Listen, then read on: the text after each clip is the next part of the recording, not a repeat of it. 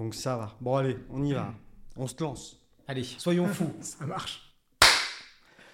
Merci à vous pour cette première saison incroyable. Vous avez été si nombreux à nous faire confiance et à vous laisser embarquer dans notre projet. Un projet local, et oui, nous consommons des histoires locales, mais surtout un projet fait de curiosité et d'humanité. C'est d'ailleurs pour ça que nous sommes partis pour une saison 2. Si vous aimez ce que nous faisons, pensez à vous abonner à notre chaîne YouTube. Comme chaque semaine, nous vous emmenons dans un univers différent. Fils d'agriculteur, baigné dans la politique locale depuis son plus jeune âge, en effet, son père a été premier adjoint de la commune d'Arta pour Notre-Dame, élève plutôt brillant, il se destinait à une carrière dans les ressources humaines, métier qu'il a exercé, notamment à l'UEFA en Suisse. Et puis, la politique et l'engagement sont venus le titiller. Élu maire à 27 ans, il a d'abord mené des combats très locaux et au fil des années a dépoussiéré le mandat de sénateur. Son action en faveur du sport, de la jeunesse et de l'aménagement du territoire font de lui un homme de terrain bien ancré justement dans son territoire, qui à l'aube de ses 40 ans a déjà accompli un sacré parcours. Pour nous parler de tout ça, je reçois aujourd'hui le sénateur Cyril Pelva. Bonjour. Bonjour Cyril. Bonjour. J'ai bon À peu près. Tout parfait. C'est à peu près ça. D'ailleurs, vous aviez été élu euh, à l'époque hein, l'un des plus, le plus jeune maire de Haute-Savoie. Tout à fait.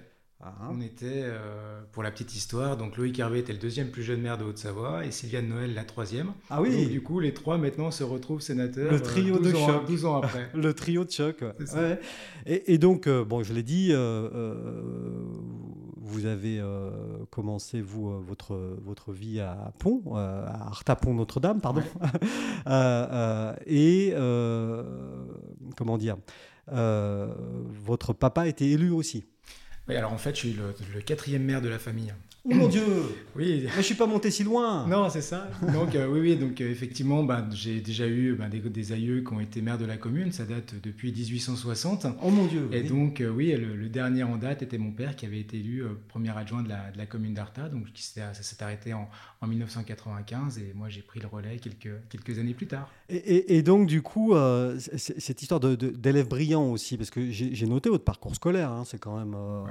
c'est quand même plutôt brillant. Et, et vous, vous avez fait des études autour de- des ressources humaines, hein, c'est ça? Oui, tout à fait. En fait, j'ai eu un parcours. Bon, je suis pas sûr que ce soit vraiment brillant, mais disons que j'ai eu un, un parcours un peu atypique dans le sens où j'ai commencé euh, au lycée sur un bac en électrotechnique. Ah oui Ensuite, euh, j'ai fait un DUT en gestion, euh, de, en organisation et gestion de production. Oui. Puis après, j'ai fait une, une école de commerce en marketing et, euh, et commerce international. Et après, j'ai enchaîné sur les ressources humaines. C'est vrai que j'ai toujours voulu faire les ressources humaines, mais dans mon, dans mon idée, c'était de dire si à un moment on veut être un bon recruteur, il faut qu'on ait vu toutes les phases d'une entreprise, donc Ouais. de la partie technique, de la partie industrielle, à la partie qui va toucher plus vraiment au, bah, au Et puis c'est vrai que quand on habite Arta, euh, euh, aller vers la filière, filière industrielle, c'est Ouais. aussi euh, quelque chose de normal avec la vallée de l'Arve. Ouais, tout à fait, bien sûr. On avait la Suisse, on avait la vallée de l'Arve, on a aussi le bassin d'Annecy, de Rumi, donc effectivement, ça faisait sens. Ça faisait sens. Et du coup, donc, bon, bah, les ressources humaines, et vous commencez votre carrière en tant que frontalier. Oui, alors euh, j'ai eu, euh, j'ai beaucoup postulé parce que j'ai fait une école euh, à Paris, donc en région parisienne, et également sur, sur la Haute-Savoie. Et finalement, les premiers qui m'ont donné ma chance sur un, plan, un remplacement de congé maternité, c'est l'entreprise Firmenich qui est basée à Mérin-Satigny. Enfin, ils ont trois, sites en Suisse, mais donc un à Mérin-Satigny, c'est là où j'ai commencé sur un recrutement de congé maternité. Et après, ben, à l'issue de ce remplacement, j'ai eu un CDD, puis après un CDI. Comme vous avez fait vos preuves. hein. Oui, Et, comment est-ce que vous euh, euh, re- rencontrez le monde de- de- du football et de l'UEFA alors? Bah, disons, je pense que sur euh, mon parcours, j'ai une ligne directrice qui est le football parce que j'ai été euh, dirigeant, j'ai été footballeur, j'ai été président de club, etc. Et quelque part, c'est la vie associative qui m'amène à prendre assez rapidement des responsabi- responsabilités au niveau de la vie communale. Donc, Mhm. euh, Ouais. voilà. Ah d'accord, Et- c'est par le football que vous arrivez, vous, euh, aux responsabilités Oui, voilà, parce qu'en fait, j'avais toujours eu dans, dans un coin de ma tête l'idée d'être d'être élu un jour, bien évidemment, et de rendre à la collectivité bah, ce qu'elle m'a offert bah, dans ma jeunesse et autres. Et finalement, euh, quand j'avais 25, euh, ouais, 25 ans et que j'étais euh, bah, président du club de football, à ce moment-là, la municipalité qui était en place ne voulait pas forcément faire des efforts pour les jeunes et pour, et pour le club. Et puis finalement, c'est ce qui m'a un peu...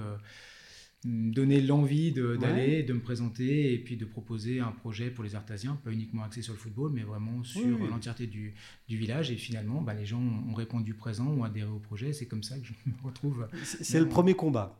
C'était le, ouais, le premier combat politique. Parce qu'à l'époque, il y avait quoi une, forme d'injustice par rapport à. Ben, je, je pense que on avait une équipe qui était là depuis trois mandats et qui, quelque part, voulait pas forcément euh, faire des efforts ben, pour les jeunes était installé peut-être dans un confort. Mhm. Et finalement, c'est, je me suis dit, oui, on va peut-être essayer de, faire bouger les choses et puis de, proposer ben, pour la jeunesse où il n'y avait pas beaucoup d'actions sur la commune d'Art. Et du coup, vous avez bien bousculé le truc parce que, peut-être je me trompe, hein, mais euh, en même temps, c'est une source fiable. Il y avait, euh, au moment où vous vous présentez euh, en, tant que, en tant que maire, il y avait trois écuries.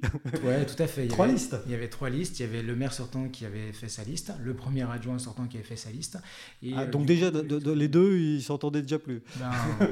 Voilà, a priori, moi, j'étais pas dans leur, j'étais pas dans leur, dans leur discussion. Et euh, finalement, j'ai monté une équipe qui était équilibrée avec une moyenne âge de 43 ans, donc euh, qui allait de 27 ans, qui était mon âge, jusqu'à euh, jusqu'à 70 ans pour l'aîné. Et finalement, le, oui, voilà, les gens ont, ont adhéré parce que c'était un programme qui était vraiment axé sur, sur l'ensemble des générations et avec euh, des, nouveaux services, avec euh, bah, pour les jeunes, une micro-crèche et j'en passe, une maison mhm. intergénérationnelle, et puis euh, un projet. Et, ces choses-là existent toujours à Arta? Oui, bien évidemment, oui. La micro-crèche existe toujours, bah, l'école a été refaite, d'ailleurs, bah, à l'époque où j'étais maire, on n'avait que quatre classes, là maintenant on a la huitième classe. Donc oh, c'est dynamique hein. Oui, ça a bien, ça a bougé. Quand j'ai été élu, il y avait à peu près 1400 personnes, aujourd'hui on arrive à, à 1700. Je n'avais pas une volonté de, de croître massivement, on est resté dans un village on est resté un village. Oui. Avec un esprit de village euh, au niveau du PLU, donc du plan local d'urbanisme. J'ai quand même restreint les, constructibilités pour qu'on garde, garde cet esprit-là. 1700 habitants, effectivement, c'est un village. Oui, oui. Ben, enfin, qui est coincé, en fait, enfin, qui est quand même coincé entre Nangy. Euh... Nangy, Régnier, Vétrin, qui ont eu, pour le coup, euh, ces communes-là, des, des, grandes poussées démographiques. Et pour le coup, on reste encore le, petit poussé à côté. Mais moi, j'aime bien cette, cette dynamique-là. Et, donc, par ce, par ce biais-là, donc le football, hein, voilà on l'a bien compris. Hein, euh, et vous avez joué, vous, à quel poste? Alors moi j'étais libéraux ou arrière latéral. J'ai été, euh, j'ai été en sport études à Annecy-Lieu. Ah oui Voilà, j'ai, fait euh, deux ans à, au Gaillard FC puis à Pierre Régnier, mais sinon je suis plutôt resté sur. Comme un, bon, niveau. Oui, j'ai joué en régional et quelques matchs en, CFA2 à l'époque. Ouais. Donc CFA2 c'est. National 3 actuellement. Ouais, National 3 c'est ça. Mais j'ai pas fait la C. Et vous êtes tout. D'accord. Non mais c'est pas grave. pour l'histoire, vous avez joué et puis bah, c'est déjà ça. et vous, vous, êtes toujours en amour avec le football ou Oui, je pense qu'on a toujours. Bah, maintenant, le... c'est vrai que les, obligations de part et d'autre ont fait que bah, automatiquement, j'ai ces dernières années, je, jouais sur des matchs amicaux, sur des matchs caritatifs, etc. Mais euh, si on s'entraîne pas, derrière, il y a quand même des risques de blessures, puis on peut pas trop se permettre. Alors là, j'ai repris une licence pour l'année prochaine en vétéran euh, avec ah. le club de Vétramonto, histoire quand même de, de refaire un peu de, sport. Vous n'avez pas joué à Arta Non, il n'y a pas de club. Euh, c'est fini Il n'y a pas de club euh, vétéran. Ah, pardon. Puis à 40 ans, euh, jouer en senior. Mais bon, j'aurais plus la capacité. C'est toujours là. Et puis bon, pour vous, le football, évidemment. Une passion comme ça. Donc, donc sport études, c'est pas mal hein, quand même. C'est carrément, carrément bien. Et donc, le football vous amène à vous engager, on est d'accord. C'est ça. Euh, bon, on a vu les études, tout ça. vous, êtes modeste, mais moi je trouve que c'est quand même un parcours plutôt, plutôt brillant. Euh, vous commencez votre vie professionnelle. Et donc, comment est-ce qu'à un moment ou à un autre, vous, croisez la route de l'UEFA? Parce que c'est quand même pas donné à tout le monde. Il y a beaucoup de. Mais c'est aussi un, concours de circonstances c'est qu'à une période, je pense que j'avais fait, euh, j'avais fait le tour dans l'activité où j'étais, au niveau de. de vous êtes resté 5 ou 6 ans. Oui, 5 ans. C'est ça. 5 hein. ans, et euh, bon, on était quand même en période de crise économique qui faisait suite à 2008, etc. Donc, ah euh, quand on est aux ressources humaines, c'est pas forcément évident, surtout qu'on travaille mm. sur les, les diverses plan qu'il peut, peut avoir en ces périodes-là. Et euh, donc, je discute avec un, collègue et ami, et je dis, bon, moi, j'aimerais bien, j'aimerais bien changer un peu de voix. Et lui me dit, bah écoute, euh, moi, j'ai passé un entretien euh, à l'UFA. Il me dit, pour moi, bon, ça marche pas, mais toi qui, toi qui adore le foot et qui a vraiment le, profil du poste, bah, je serais toi, je candidaterais. Donc, du coup, moi, je pas du tout idée de, postuler à, l'UFA. Et donc, je me rappelle, j'ai discuté avec euh, mon ami et collègue euh, le lundi matin à 8h. Donc pendant la pause déjeuner, entre midi et deux, j'ai postulé. Un petit mail vite fait. C'est ça, voilà. Un petit mail vite fait. Le lendemain, je, je recevais euh, comment dire, euh, un appel pour passer euh, l'entretien. Le mercredi soir, je passais le premier entretien. Ah ouais. Le jeudi matin, on me rappelait pour passer tout un, toute une série d'entretiens, 7, je me rappelle, c'était quand même intense. Ah oui, dis c'est chaud, ouais. le, vendredi matin et le vendredi midi, il me faisait une offre pour commencer trois mois après. Donc ça a été vraiment... Et donc là, vous étiez au, début euh, aussi dans les ressources humaines. Hein, j'étais dans les ressources humaines, donc j'étais, bah, moi j'étais responsable de projet sur tout ce qui était la partie SIRH, donc système d'information ressources humaines. Mhm. Et euh, le poste qui était à l'UFA était un, poste qui était un peu plus large, qui était également euh, responsable de tout ce qui était rémunération et bénéfices. Et après, avec ben, toute la gestion de l'équipe administrative et, des, business partners, ce qu'on appelle business partner de, de certaines divisions de, de l'UFA. Donc gros job, quoi. Ouais, un poste très, ouais, très intéressant, très intéressant. Ouais, ouais, tout à fait. Au siège. Hein au siège. Alors pour préciser, euh, pour ceux qui nous écoutent et qui ne savent pas ce qu'est l'UEFA, c'est euh, l'association européenne qui gère le football. Euh. Oui, tout à fait. C'est ça. Enfin, en gros, l'acronyme précis, je le connais pas, mais. C'est oui, parce qu'il est en anglais. Oui, ou en oui, c'est ça. Union européenne de football amateur, football association maintenant. Oui, c'est ça. Hein. Et donc c'est ça, c'est cette association qui organise la Ligue des Champions. Tout à fait. Euh, l'Euro l'Euro de football, ouais, l'Europa League, euh, la, euh, Super Coupe là, qui va avoir lieu prochainement, et après tout un tas de compétitions qui sont un peu moins connues, mais pour bah, les moins de 17 masculins, féminins, moins de 19, etc. Donc toutes les catégories d'âge. Et donc qui perçoit les droits TV et tout ça, mais qui redistribue au monde amateur aussi. Enfin, je, sais pas. Hein. Alors en fait, 97% des revenus de, de l'UEFA qui sont générés sur une Champions League, une Europa League ou peu importe la mhm. compétition, est reversé au club. Au club, d'accord. Voilà, et après, on a euh, bah, tout ce qui est généré euh, pendant l'euro, donc on a des, de l'argent qui est reversé au pays qui accueille et également au club qui bah, prête, prête des joueurs. c'est mhm. une nouveauté depuis, depuis 2016. Et euh, après, les bénéfices qui restent servent à alimenter la machine UFA, donc les locaux, le personnel, sur les trois années, enfin quatre années qui servent. Donc mhm. en gros, voilà, c'est les bénéfices de l'euro enlevés de tout ce qu'on donne à gauche à droite qui permet de, de payer les, les, salariés UFA ben, sur, sur les quatre ans. Grassement. non, je plaisante, Cyril. je plaisante. Plus ou moins. On est dans le marché. Euh, oui, je plaisante. Je vous taquine. Et, donc, euh, du coup, euh, pour bien comprendre, parce que quand même, c'est intéressant. Donc, il y a la vie professionnelle d'un côté, votre engagement citoyen, parce que voilà, vous êtes maire de votre commune, mais aussi président de la communauté de communes non, j'étais vice-président. Ah, vice-président, pardon. Ah, les sources sont, sont un petit peu. Euh, bah, donc, enfin, oui, enfin, c'est quand même. Euh, et à quel moment vous vous dites, euh, j'aimerais aller plus loin? Politique bah, Disons que pendant mon engagement en tant que maire et sur le mandat 2008-2014, automatiquement, bah, quand on est un, jeune, un jeune maire, puis qu'on essaye un peu de faire développer les choses, bah, pour le coup, on a des, personnes plus aguerries et qui sont sur des positions euh, bah, intéressantes, en l'occurrence Bernard Accoyer, qui était président de l'Assemblée nationale, Pierre Gresson, qui était sénateur, bah, qui commencent à nous approcher pour regarder, si on, parce que je n'étais pas du tout encarté à l'époque, donc déjà pour voir euh, quelle était la sensibilité politique, savoir si c'était intéressant de, prendre la carte, et puis après de, aussi de nous... Euh, mobilisé pour mener des combats électoraux. Donc, euh, mhm. dans ce cadre-là, moi, c'est vrai que j'étais apolitique parce que dans une commune comme Martha, euh, on a des gens de, de tous bords, et puis c'est ce qui fait aussi la, richesse dans les villages. Et puis, euh, pour le coup, après, bon, on m'a proposé très rapidement en 2010 d'intégrer la liste pour les régionales, qui, a été, qui était à l'époque menée par Jean-Claude Carl, sénateur. Donc, j'étais 15e, etc., mais c'était pour amener un, un, soutien. Et puis, en 2014, on me propose également de faire partie de la liste pour les élections sénatoriales. Donc, je venais d'être élu maire, les élections, pardon, européenne. Hein, européenne, J'allais vous reprendre, mais j'ai pas osé. vous auriez bien fait. Et donc, euh, européenne.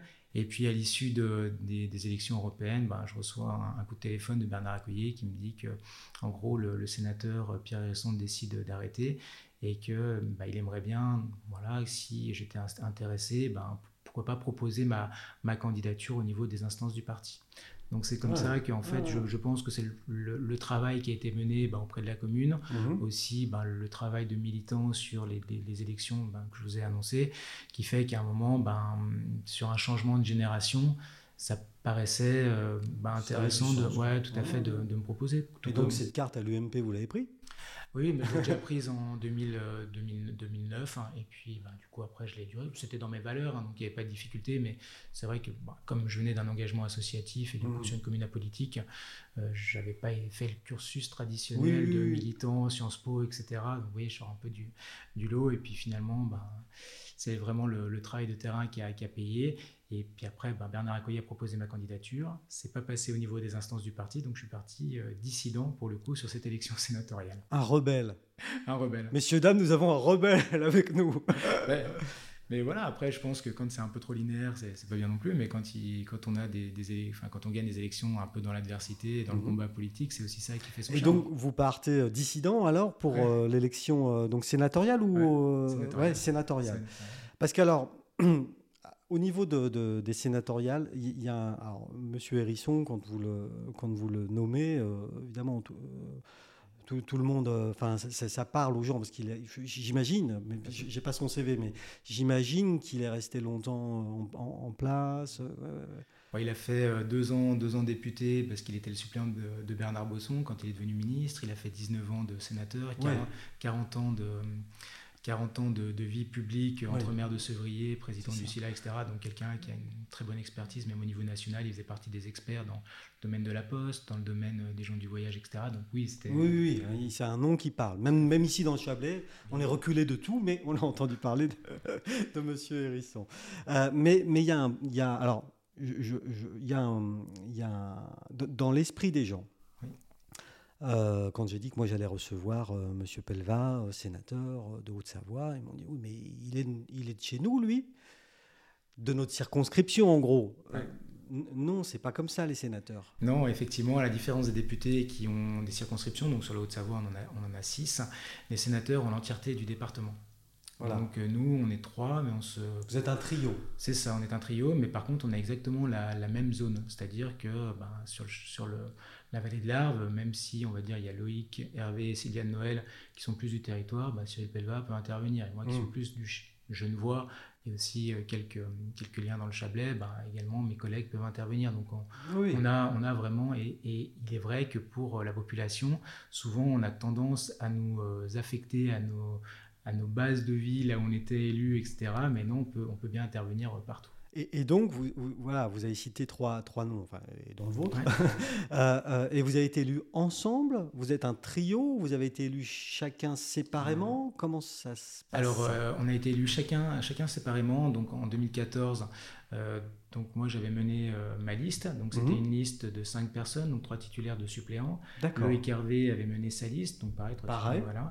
Et après la, la, il y avait dix listes en tout, et la troisième ah liste qui avait passé euh, donc un élu, c'était la liste de Jean-Claude Carl, où Sylviane Noël était euh, numéro 2. Donc, donc Sylviane Noël qui a été maire aussi. Hein, qui a été maire de Nancy-sur-Cluse. Nancy-sur-Cluse, d'accord. tout à fait. Et donc en 2014, les trois sénateurs élus sont bah, Jean-Claude Carl. Loïc Hervé et Cyril Pelva. Jean-Claude Carl a décidé deux ans avant la fin du mandat ben, de démissionner mhm. et donc il a laissé le, poste à Sylviane Noël. Sa suppléante. Sa suppléante, ouais, son numéro, sa numéro 2 sur la liste. Et en, 2000, euh, en 2020, on est reparti les trois sur des listes différentes. C'est-à-dire qu'en 2014, vous n'étiez pas copains si, on était copains, mais ouais, non, mais, non, mais on est, on est les, trois de la même majorité, mais à un moment sur un, sur un certain mode de, sur un certain mode de scrutin, ben mm. voilà, quand on est des hommes, c'est plus difficile, c'est plus difficile, donc euh, donc c'est pour ça que c'était plus facile d'après les comptages et d'après le nombre de listes de, de présenter des listes différentes que de partir sur une liste sur une liste de trois. Alors que cette fois-ci, vous êtes. Enfin, donc c'était quand? L'année dernière, vous hein? L'année dernière. Parce que le, le, le, Sénat se renouvelle par tiers, c'est ça? Alors, euh, avant c'était le cas, ah. mais c'était quand il y avait des mandats de 9 ans, et maintenant les sénateurs sont élus pour 6 ans, et c'est un renouvellement par moitié. Par moitié Mais c'est toujours tous les 3 ans, mais par moitié. Il faut que je me remette à jour. Mais c'est vrai que le, Sénat semble parfois euh, très loin des gens. De, de, de, moi qui suis euh, voilà, un citoyen lambda, bon, avec son passe sanitaire, mais. mais lambda quand même. Euh, et en tout cas très très éloigné. Euh, enfin, le Sénat semble.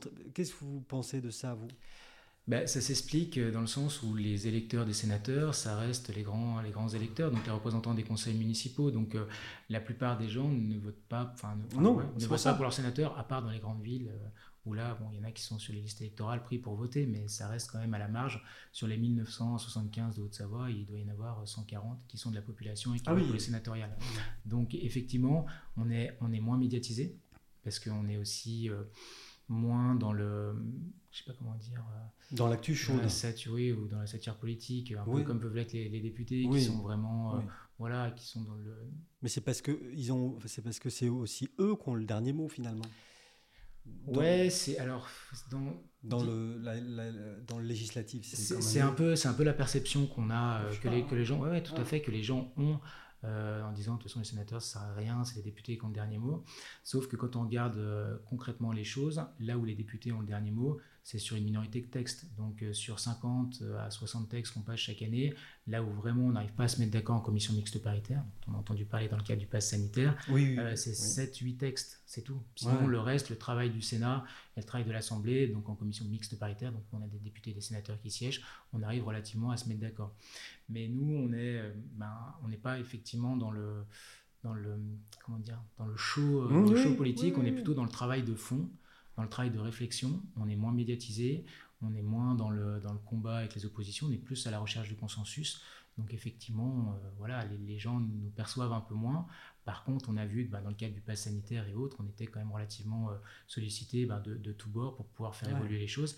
Et le travail du Sénat, on n'en a pas arrêté d'en parler ce week-end, a permis d'avoir des avancées significatives par rapport au texte des députés et euh, du gouvernement. Donc quelque part, on a un vrai rôle, un vrai travail, hein. un vrai travail de fond, mais effectivement qui n'est pas suffisamment, qui n'est pas suffisamment connu et euh, valorisé pour les concitoyens. Vous avez un rôle de, pondérateur, ouais, de modérateur, de, enfin je sais pas, ouais, de, de, de travail, ouais, je c'est vraiment le, terme, c'est vraiment le travail de fond, parce qu'on a aussi des, administrateurs de très haut rang. Donc, euh, quand on va déposer des amendements, etc., on sait qu'ils ne vont pas se faire retoquer par le Conseil constitutionnel, par le Conseil d'État, etc., que ça sera vraiment euh, calé. Mmh. Et quand on va à la commission mixte paritaire, eh ben, on ne va pas essayer de, fracasser le gouvernement, on va, on va essayer de travailler euh, de façon coordonnée. Donc, on a des, lignes rouges sur lesquelles ben, on ne dérogera pas. Par contre, il y a des points sur lesquels on discutera, mais on discutera en, sereinement. Voilà, c'est la sérénité, euh, le palais du Luxembourg. Et c'est ce qui est agréable. Hein. je veux dire, c'est vrai quand on, moi je suis pas quelqu'un qui est dans le, qu'on va voir dans les médias euh, critiquer et tout et n'importe quoi. Je suis plus Vous n'êtes pas dans le vindicatif. Tout à fait. Je, préfère, je, préfère, vraiment dire voilà, on a un texte, on va étudier ce qui va se passer, puis derrière on va proposer pour corriger mm. par rapport au retour qu'on peut avoir. Et puis, de, puis sans doute la question, est-ce que c'est bon, est-ce que c'est pas bon euh, pour la société française euh, Et je trouve que c'est toujours, c'est toujours plus efficace ben, d'aller voir des ministres, d'aller voir, euh, peu importe, des, des, collègues de l'opposition pour dire, ben voilà, on a ça, ça, ça, faites attention, puis on, avance, on avance main dans la main. Et c'est là aussi où est la, la beauté de, de la politique, c'est que ben, même si des fois on n'est pas du même parti, euh, on arrive quand même à s'accorder sur des points importants ben, pour nos concitoyens, pour nos territoires, parce qu'on représente quand même les territoires, les sénateurs, et c'est ce qui est. Euh, et voilà. Et, dans quelle mesure vous représentez votre territoire alors du coup? Bah, disons que, bah, un, exemple, un exemple concret, moi je suis à la commission de l'aménagement du territoire et développement durable, et dans ce cadre-là, bah, on a euh, divers groupes d'études bah, qui sont créés, et moi j'ai eu la chance d'être nommé président du groupe développement économique de la montagne, donc dans ce cadre-là, j'ai été rapporteur loi montagne, j'ai été euh, bah, rapporteur sur le tourisme des quatre saisons, j'ai également été rapporteur sur tout ce qui a touché ben, au loup, plan loup. Oui. Et puis euh, je suis également euh, vice-président de la commission des affaires européennes, et là je travaille sur tout ce qui va toucher aux affaires transfrontalières, et là notamment tout ce qui touche au télétravail et à l'augmentation du taux de télétravail. Donc c'est vraiment des points qui vont toucher ben, les quatre saisons, le plan montagne qu'on a pu avoir, donc suite à la crise. Mmh. donc on, a vraiment des, des enjeux et pour le coup, le fait d'être président fait que vraiment mon territoire, ben, je, je, le porte et je, défends, je défends D'avoir un ancrage local important et puis une bonne connaissance justement du, territoire et de ce que c'est d'être frontalier aussi. Bien sûr, Finalement, parce que vous l'avez été quelques années. Euh, donc, euh, du coup. Euh, je le suis encore. Vous l'êtes encore ah, Vous êtes encore à l'UEFA à ce jour? Oui. Je suis encore à l'UEFA, bon, sur, un temps, sur un temps partiel, bien évidemment. Mais ah, parce que là, sinon, c'est costaud. Hein. Vous... je ne pourrais pas assumer. Mais, euh, mais justement, vous parliez tout à l'heure des, actions caritatives, enfin, du fait de redonner euh, à tout le monde euh, l'argent quelque part du football. Et c'est vrai qu'on voit aujourd'hui que dans le football, on a ce qu'on appelle une pyramide inversée, c'est que 99% des revenus vont sur 1% des, des, joueurs.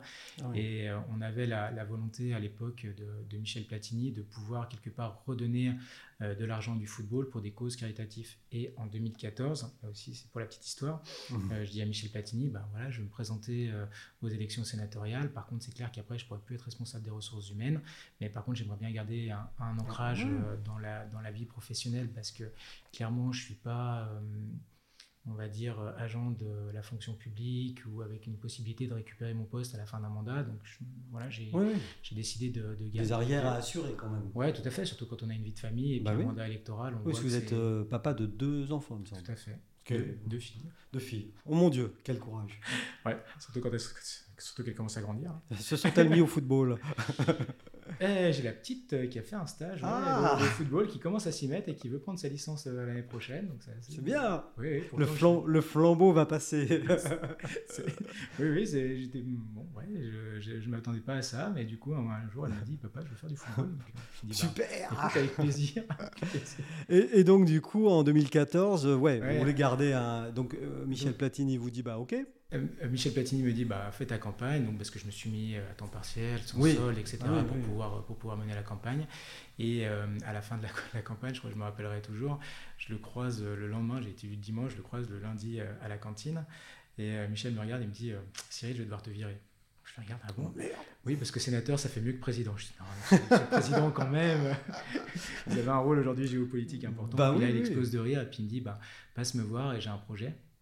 Et le projet, c'était la, création de la fondation UEFA pour l'enfance, donc euh, qui est une fondation de droit suisse. Et pour le coup, ben, l'UEFA, mm, depuis 2015, parce qu'elle a été formalisée en 2015, ben, finalement met de l'argent au niveau de la fondation. Et euh, cette fondation, dans laquelle ben, je m'occupe de l'administration et des finances, euh, gère ben, plusieurs projets caritatifs partout dans le monde. Et donc, on, on a aujourd'hui couvert un million d'enfants qui ont bénéficié que ce soit en Afrique, Asie, Europe, euh, mhm. de, soutien de, la Fondation pour faire du football. On est dans le développement personnel, on est également euh, sur le domaine de la santé, etc. Donc, oui, oui, oui, donc qui, oui. qui m'est cher. Ma question n'était pas si idiote que ça tout à l'heure, alors. C'est pour ça que ça me permet de rebondir. Mais oui, il faut, il faut. Donc vous êtes toujours engagé, vous, auprès de l'UEFA, avec la, Fondation. Voilà, je suis détaché de l'UEFA à la Fondation UEFA pour l'enfance. Et euh, ça, ça vous prend. Oui, on est à 30%. Oui, quand, oui, quand même. Hein, vous avez des bonnes, des bonnes semaines quand même là. Oui, une journée et demie où j'essaye de. Vous avez des bonnes semaines parce que donc il y a ça. Bon, euh, votre travail de sénateur, c'est pas rien, rien, même si euh, il y a des, des, expressions en France marcher avec un train de sénateur. Enfin, vous voyez. Et, quand je dis dépoussiérer l'image, c'est ça aussi, parce que souvent, quand on, quand on pense au mot sénateur, on voit un, vieux monsieur un peu bedonnant. Euh, vous voyez ce que je veux dire? Et là, bon, euh, non, c'est pas le cas? Non, non, c'est pas le cas. Mais euh, l'image du Sénat, malheureusement, dans les médias et dans la perception de la population, ne, ne change pas, alors qu'on a quand même un hémicycle qui s'est profondément rajeuni, qui s'est féminisé, et on le voit, hein, on a, on a aujourd'hui le plus jeune sénateur, il doit avoir 27 ans. Oui. Il avait 26 quand il a été élu. Moi, je suis le 12e plus jeune, donc on a quand même un renouvellement. Et puis, on a euh, aujourd'hui, je pense que le plus, le plus ancien, il doit avoir 70, 72 ans. Donc, euh, avant. Euh, oui. On Voilà, et on avait. On avait plus de gens vers 70, 72 ans que, que, vers la quarantaine, quoi. Ouais, donc là, on a une moyenne d'âge de 62, 63 ans, donc ce qui n'est pas non plus. non ce qui n'est pas non plus élevé. Donc, euh, enfin. Et pourquoi cette image dans le public, elle change pas? J'ai pas, j'ai pas vraiment dit, j'ai pas vraiment d'idée là-dessus, mais parce qu'on vous met vous sur une affiche avec Sylviane Noël par exemple, qui est une jeune femme. Euh, euh, bah, voilà, pour la communication, c'est pas, ce serait pas mal. Mais... on a essayé hein, de, de, faire plusieurs articles, notamment dans le Figaro, où on a mis la génération montante, etc. Mais on a l'impression quand même qu'au niveau des médias, ils ont leur carnet d'adresse, ils ont leur numéro de téléphone, et que derrière, bah, ils appellent euh, finalement les gens qui sont connus. Toujours les mêmes. Et qui sont toujours les mêmes. Et pour le les bons clients Ouais, les bons clients, on peut dire ça. Et puis des gens aussi qui sont de terrain. Enfin, je peux prendre l'exemple de, de, Roger Carucci. C'est vrai, quand on, quand on regarde les médias, ben, comme il est euh, de la région parisienne, il est au Sénat samedi, dimanche. Donc, des fois, quand il y a des actualités chaudes, bah forcément, euh, il est là, il est dans les murs, il peut répondre. Mhm. Voilà, tandis que des personnes bah, comme euh, les trois sénateurs de Haute-Savoie, nous, on est sur le terrain, on est sur les manifestations, sur les inaugurations, puis on est mhm. des élus. Donc, donc automatiquement, il y a peut-être ce phénomène-là. Et puis après, il y a le fait qu'on médiatise de toute façon beaucoup plus aujourd'hui les, les, députés. Donc voilà, ce qui est pas... Mais C'est un bon bouclier, c'est un bon bouclier pour vous, les députés. Non, mais c'est bien. Alors après, pendant la crise des Gilets jaunes, c'est vrai que j'ai eu l'occasion de, faire plusieurs, euh, plusieurs rencontres. Ben voilà, aller dans les, dans les diverses manifestations qui étaient, euh, qui étaient organisées, soit par les mairies, soit par euh, les Gilets jaunes. Et pour le coup, quand, enfin, c'est vrai quand on parlait de politique, parce qu'il y avait toujours quand même des, idées bien arrêtées sur suppression du Sénat, Césaire, etc. Et quand on commençait à parler, quand on commençait à expliquer notre rôle, et puis finalement, les, principaux défenseurs à cette époque-là, ben, quand il y avait euh, l'augmentation, ben, de, quand on avait la mise en place du, du contrôle technique, l'augmentation du carburant, ceux qui s'y ont opposés, c'était principalement les sénateurs. Donc, euh, quand on fait un peu de pédagogie, les gens disent Ah oui, mais finalement, on ne savait pas tout ça. Oui, mais vous êtes payé à rien faire. quand on commence à dire, bah oui, mais 2014, on a mis en place euh, des obligations de présence. Si on n'est pas présent, on, est, euh, on a des pénalités financières. Ah, on ne savait pas. Je dis, ouais, mais vous avez toute cette documentation. Et là, j'ai commencé à discuter et de se dire finalement comment on arrive conjointement à, faire connaître un peu plus le rôle du Sénat, comment on arrive à être un, meilleur euh, aussi relais et mmh. tout. Et on on, tâtonne, mais mmh. finalement, il n'y a pas vraiment de, solution parce que le matériel, il est là. Simplement, les gens ne vont pas, vont pas forcément s'y intéresser. Mais, mais on n'a jamais été euh, en capacité d'être autant informé. C'est ça. Et finalement, euh, si peu informé. Parce que l'information est disponible. Si on s'intéresse à un sujet, on la trouve effectivement avec, euh, avec Internet, on la trouve assez facilement. Maintenant, il faut rentrer dedans. il faut rentrer dedans, et puis c'est pour ça qu'il faudrait peut-être démocratiser notre, notre, communication, et puis la, la, rendre plus facile. Bon, on essaye de, enfin pareil, on essaie de travailler euh, avec le Sénat sur les fake news, les machins. Mm. On, est au quotidien, on essaie d'utiliser des outils nouveaux pour toucher une population, mais ça prend pas. Mm, mm, et un des, un des points qui pouvait ressortir pour essayer de du moins d'intéressés de, et également pour euh, faire un peu de pédagogie, expliquer le rôle, c'était vraiment de passer par les communes, parce que les bulletins, les bulletins municipaux euh, qui sont faits par les collectivités, les gens les lisent, c'est encore le seul vecteur où il y a un peu de confiance euh, avec la politique, et c'est là-dessus où... là, vous venez de dire un truc très intéressant, là, la confiance vieille de la politique. vous pensez qu'il y, y, a un fil de rompu entre les élus et, je pense, et les citoyens? Je pense qu'il y a une vraie défiance aujourd'hui. Et bon, voilà, après, euh, et on, l'a vu avec les dernières élections, avec un taux d'abstention qui est, qui est, record et qui, en chaque élection, devient record, mmh. avec des baisses systématiques. Maintenant, comment, bon, j'imagine il y a d'autres facteurs. On a eu bon, la crise de la Covid, des gens qui n'ont pas voulu se déplacer. On était aussi sur quasiment la première semaine. Mais, mais globalement, on sent qu'il qu y a une défiance et il y a une usure. Et puis les gens nous disent, bon, finalement, quel que soit, euh, quel que soit le personnel politique proposé, ben à ce moment-là, c'est toujours pareil. Et c'est un peu dommage. Tous les mêmes, c'est ça, mais alors, ce qui est paradoxal, c'est que quand on se présente, on est les meilleurs. Une fois qu'on est élu, bah, c'est tous les mêmes. en fait, c'est à partir du moment où notre nom donc c'est un, un, peu, un, bah, un, peu difficile pour nous parce que quand on a un engagement qui est, qui est vraiment sincère, etc., c'est un, peu triste d'entendre ça. C'est un peu ingrat quand même. Comme, euh, ouais, c'est un peu ingrat. Et surtout que bah, y a, voilà, les gens sont libres de se présenter. Euh, on, a, on a des, des, surprises aussi sur les élections. La preuve Oui, c'est ça, avec des gens qui ne sont pas forcément issus des partis, etc. Bah, Macron a été une surprise à, son époque et quelque part, il faut qu'on arrive à, à, redonner, à redonner cette confiance. Et mmh. c'est vrai que bah, dans le personnel politique, comme dans tout les, professions, bah, on a des canards boiteux, mais c'est dommage qu'on montre que ces personnes-là et qu'on ne montre pas les 550 000 euh, élus locaux. Et qui 550 000 Ouais, il y a 550 000 élus locaux entre qui donnent de leur temps, souvent bénévolement. entre les conseils municipaux, les adjoints, enfin, etc. etc. Ça. Conseillers départementaux, ça, fait, ça, fait, ça fait beaucoup quand même, de gens qui sont engagés, je veux dire. Oui, qui sont engagés et qui pour la plupart bah, sont des bénévoles et donnent pour la commune. Et ceux-là, on n'en parle quasiment jamais, c'est un, peu dommage. Ouais, c'est comme vous dites. Et du coup, euh, donc à peu près une journée euh, à l'UFA et puis euh, au Sénat à Paris, vous y êtes combien de, combien de jours par semaine? Deux à trois jours. Deux à trois jours par semaine? Parce que, disons que dans le, dans le cadre des activités que je peux avoir au niveau du Sénat, je suis aussi, ben, je fais partie de trois commissions de délégation. Donc, je suis à l'aménagement du territoire, développement durable, je suis à la commission des affaires européennes et je suis à la délégation à la prospective. Et donc, au niveau de, de l'agenda, on travaille le mardi matin, on a les réunions de groupe, c'est là où on se met d'accord en gros sur l'actualité, sur les positions éventuelles, et c'est là où on essaie de faire bouger les textes, en tout cas de, de dire ce qui nous va, ce qui ne va pas. L'après-midi, on a les textes de loi qui reprennent. Le mercredi matin, c'est consacré à nos commissions permanentes, donc moi l'aménagement du territoire et développement durable. Le mercredi après-midi, les textes de loi et les questions d'actualité au gouvernement. Et le jeudi matin est consacré à nos réunions de délégation aux commissions des affaires européennes. Et après, ben, en fonction de, l'avancée des textes, on peut être amené à siéger ben, le jeudi après-midi, vendredi, samedi, dimanche, ce qui était le cas avec le pass sanitaire. Très sérieux tout ça. Ouais, très sérieux, ouais, très sérieux. Bah il faut, il faut. Bah, il faut. hein. Et quand est-ce qu'on rigole euh, chez les Pelva? Non, bon, on rigole quand même. euh, je pense pas. Non. Il faut être sérieux sans se prendre au sérieux, mais c'est vrai évidemment. que quand on, quand on Et, est- et du coup, après, vous revenez en, en- sur, sur, sur- sur le territoire et là, vous êtes sur le terrain. Et là, on est sur Alors, le terrain. J'ai ouais. vu week- enfin, alors, nous, on va être diffusé en septembre hein, pour la rentrée. Vous serez notre premier invité de la nouvelle saison, vous l'avez compris. hein, donc, oh, Euh, premier mercredi de septembre. hein. Très bien.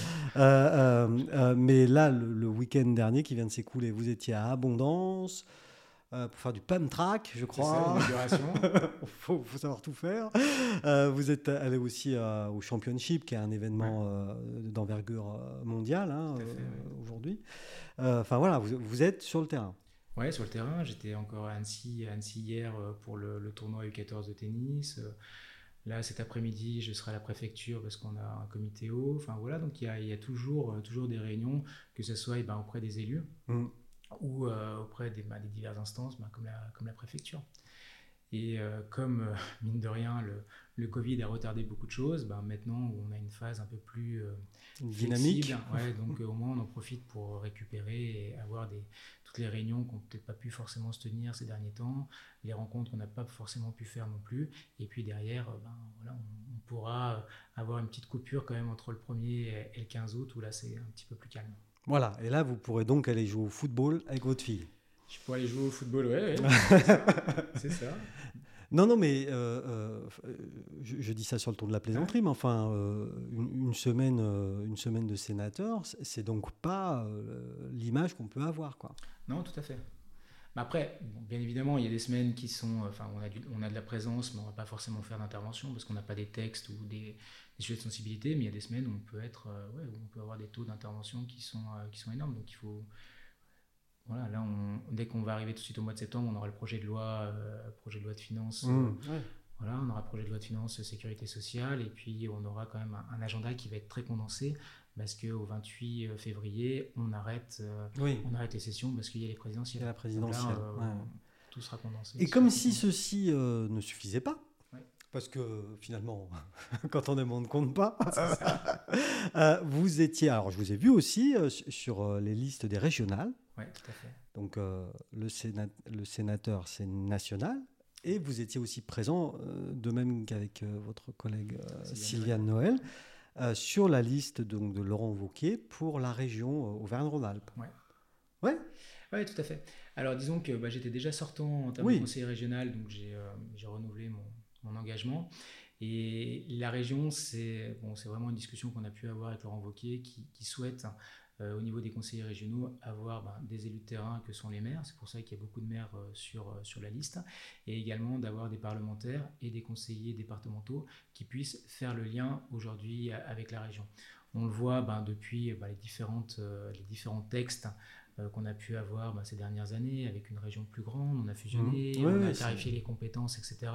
Donc c'est bien d'avoir un lien euh, parlementaire. Donc c'est pour ça qu'il m'a qu'il m'avait sollicité ben, pour euh, renouveler mon engagement.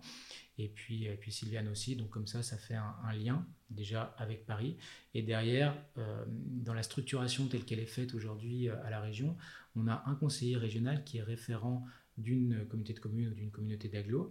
Et pour le coup, ça nous permet à nous euh, bah, de pouvoir finalement continuer à faire ce qui était notre travail de base, le travail euh, de terrain, de financement, Mhm. de regarder les projets, etc. On prenait l'exemple du Pump Track à Abondance. La référente, euh, c'est Florence Duvant, euh, Oui. qui est maire adjointe à, à Évian.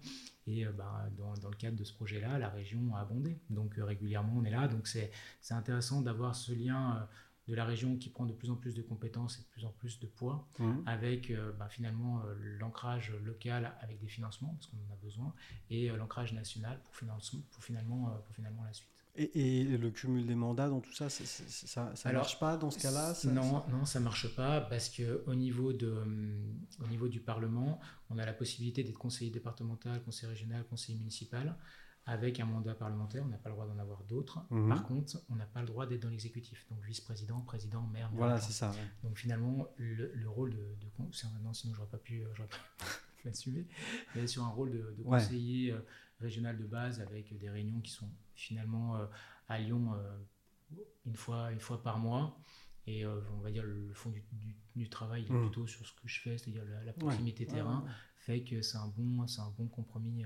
Pour, ça se gère, quoi. Ouais, tout à fait. facilement. Oui, dans la mesure où on n'est pas dans l'exécutif, euh, oui, ça se gère.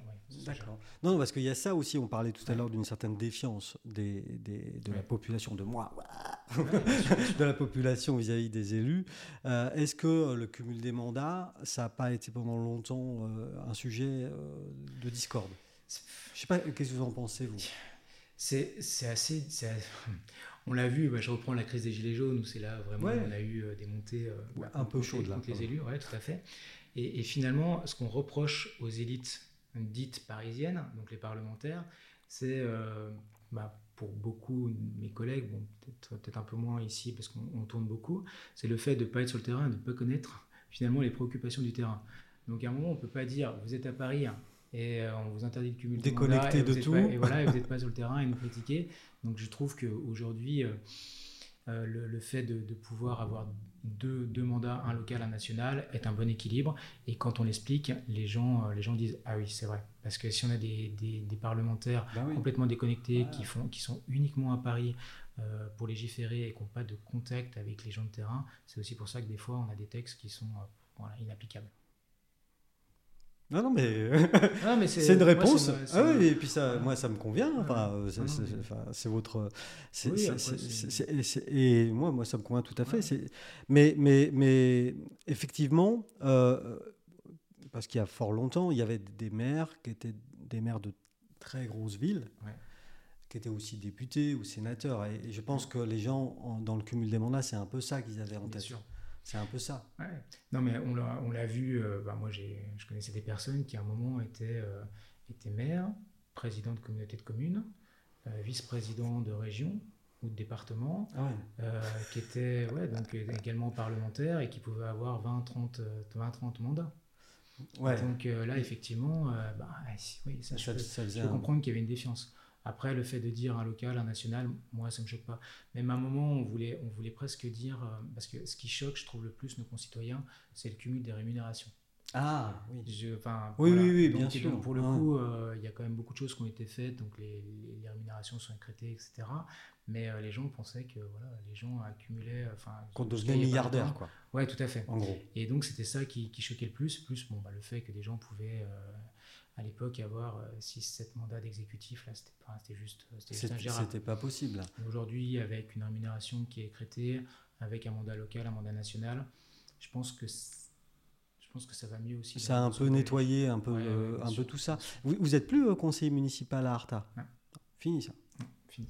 Vous avez abandonné votre commune J'ai abandonné ma commune, pas bien. mais la, mort, la mort dans l'âme. Mais après, je me suis dit, bon, ben voilà, quand on, est, quand on a été maire et qu'on arrête, parce que j'ai arrêté en cours de mandat, je pense que d'être autour de la table avec le nouveau maire en face, c'est pas plaisant ni pour lui, oui. ni pour euh, ni pour l'ancien. Oui, et puis même pour cette histoire, cette idée de tous pourris là, dire bah finalement il est plus maire, mais c'est quand même lui qui tient les ficelles, enfin ou ce genre de choses. C'est la marionnette de. Donc, oui, oui, oui, euh, Donc j'ai préféré. C'est bien de le euh, laisser prendre ses responsabilités. Je pense que c'est plus ça, tout, à fait. Mmh, tout en restant à disposition s'il y a besoin. Mais en tout cas jamais en en interférant ou en, étant euh, ou en venant de notre propre chef. Et donc là, vous êtes sénateur jusqu'en quelle année alors, Cyril? Jusqu'en 2026. Oh mon Dieu 2026. Ça vous fait un beau mandat là. Ouais, ouais, deux.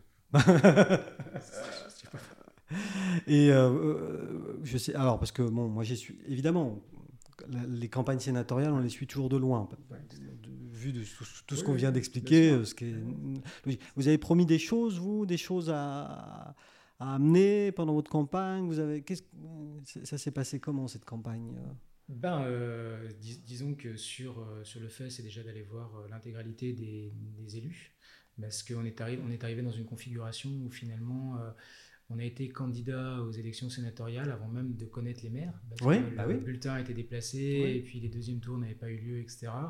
Donc il a fallu déjà ben, rencontrer les gens, faire le bilan des, ben, des actions de ce qu'on avait mené, expliquer le, rôle du sénateur, parce que c'est pareil, dans les conseils municipaux, les nouveaux élus, il y en a beaucoup qui ça leur passait. Donc vous avez fait votre propre marketing. C'est ça, oui. un travail, non, mais un travail de, pédagogie et puis de, bien évidemment de, de, parler des commissions dans lesquelles on était, ce qu'on a fait avancer. Donc moi j'ai pu valoriser sur les territoires de montagne la loi montagne, où j'étais le rapporteur, le tourisme des quatre saisons. Et puis après, dans les...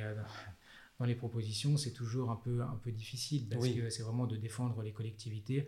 Et puis après, c'est principalement d'écouter les maires parce qu'on voit que sur le, territoire, mm. on a quand même beaucoup d'enjeux. Hein. On a la question des gens du voyage, bien évidemment, on a la question des lois sur euh, SRE, donc sur tout ce qui touche au logement aidé, qui, qui impacte quand même beaucoup de collectivités. On a tous les soucis qui vont toucher euh, notamment à la mobilité. Enfin, ici, on parlait d'enclaver, donc le désenclavement du Chablais en fait partie. Moi, j'ai eu l'occasion d'intervenir à plusieurs rapports dans le cadre du texte, enfin, dans le cadre de l'aménagement du territoire et développement durable sur les, rapports du Ron, Spinetta, etc. Mhm. J'ai fait quand même inscrire certains, certains éléments. Donc, je dirais, le, on peut pas, pas vraiment promettre beaucoup de choses, mais parce que non, parce qu'en plus le mandat, voilà, le mandat est tributaire de, de, de, de, la personne qui a été élue président et euh, exactement des textes législatifs qui nous arrivent. Voilà, et des textes législatifs qui arrivent de, du. Après, on peut les déposer. Hein. Moi, j'ai déposé des textes qui sont arrivés, bah, notamment bah, sur les quatre saisons, avec des avancées, de redonner plus de pouvoir aux maires, etc., de regarder comment on arrive à également être plus efficace, parce que sur certains territoires. Euh, euh, on a la loi littorale, la loi montagne qui s'applique, donc c'est des difficultés. Donc en fait, de, pouvoir, en fonction des, textes, de pouvoir vraiment euh, corriger et euh, d'avancer. C'est pour ça que vraiment le mmh. travail de fond qu'on peut faire avec le cabinet ministériel ou avec les ministres en direct hein, est vraiment important parce que si on a convaincu le, ministre, c'est du travail qui ne se voit pas, mais c'est ce qui fait que les choses, les choses avancent. Et la première fois, alors quand on est tout jeune sénateur et qu'on intervient dans l'hémicycle alors c'est euh, lequel de palais euh, du Luxembourg, si ma mémoire est bonne. Euh, qu'est-ce qui se passe? C'est impressionnant. Ouais. On a, bah, disons que quand on, est, quand on est maire ou quand on est simple citoyen, qu'on voit les questions d'actualité au gouvernement et, et qu'on voit ce palais, qu'on voit des personnes bah, qui ont quand même, qui sont des personnalités, qui sont des, des figures, et qu'on a, vu qu'à la télé et que pour le coup on se retrouve là à devoir poser une question au gouvernement devant eux, avec un Gérard Larcher aussi, qui, est mmh. quand même une image. On a la gorge, euh, nous, il y a beaucoup de choses qui se passent. Euh. Le risque est d'être euh, spectateur ouais, c'est à ce moment-là. Hein. Donc, faut être, alors qu'il faut être actif. Oui, il faut être actif, il faut, il faut savoir ce qu'on dit, il faut avoir préparé, parce qu'on a des ministres qui sont affûtés, qui connaissent bien les textes. Donc, faut préparer la réplique. Donc, il y a, il y a beaucoup de choses qui, qui, qui se passent. C'est vrai que moi, je suis arrivé, on avait quand même dans l'hémicycle bah, des personnes comme Raffarin, enfin, Roger Carucci, les anciens ministres, des gens qui sont des personnalités. Donc, du coup, euh, on se sent un peu petit quand même. Hein. moi, le petit, petit paysan d'Artail qui, me retrouve dans cet hémicycle. Parce que je l'ai dit aussi, vous parlez de paysan, mais je l'ai dit euh, au tout début, votre papa était agriculteur. Il, il faisait quoi? Il était maraîcher. Ah, ben voilà. Ouais, c'était des, enfin mes, mes grands-parents euh, ont été paysans, donc ils avaient les vignes, ils avaient tout. Et puis après, euh, dans les années 70, 74, euh, bah, ce qui marchait bien, c'était le maraîchage. Donc ils ont ils sont convertis au maraîchage et puis aller sur les marchés. Donc moi, jusqu'à l'âge de 23 24 ans, je faisais encore les, les marchés ah oui avec la famille, etc. puis même pendant la campagne des sénatoriales en 2014, j'avais aidé un copain sur le, sur le marché de, de, Chamonix pour vendre des plantons. Donc, bon, bah alors La reconversion et tout. Mais oui, il n'y a pas de. Et puis, et puis on est bien dans l'idée de développement durable, euh, etc. Circuit, court, Circuit court, enfin, j'en passe, c'est des meilleurs. Euh, Donc finalement, vous voyez, hein, tout est lié dans la vie. Exactement, tout est lié. Par moment, on retrouve toujours des traces. Et En tout cas, merci euh, Cyril d'être venu. Ça m'a bien fait plaisir de discuter avec, vous et surtout d'essayer de faire comprendre aux gens qui nous écoutent le rôle du sénateur. C'est vrai qu'il est un peu flou et donc il faut labourer le terrain. C'est ça. Mais après, on a, on a aussi la limite, c'est que quand les gens nous voient malheureusement à labourer le terrain et juste à couper le ruban, finalement ils font que ça. Et donc ça, a aussi un effet pervers. Oh, donc non mais et, de trouver à chaque, à chaque fois qu'on essaie d'avoir une bonne idée, on se dit ouais mais là ça peut être interprété. Donc c'est finalement un, vrai casse-tête de trouver le, bon équilibre, le bon dosage pour faire comprendre. Euh. Finalement, le mieux c'est de faire son travail. C'est ça, exactement. Ouais. Ah et de passer ben, des temps comme ça euh, à, prendre du temps pour, pour expliquer avec des gens. Moi, j'étais ben, à Abondance euh, avec un, couple qui était en vacances à Abondance. J'ai parlé pendant une heure de temps euh, que je connaissais pas du tout et on a parlé de travail de fond. Et finalement, c'est vrai que c'est finalement ce, ça qui est le meilleur marketing parce que les gens avec qui on a passé du temps, ils le bouche à oreille, etc. C'est ça qui est le plus efficace. Quand on explique. les gens comprennent en général. Ouais, c'est ça. Hein Merci en tout cas Cyril. Merci à vous. Merci beaucoup.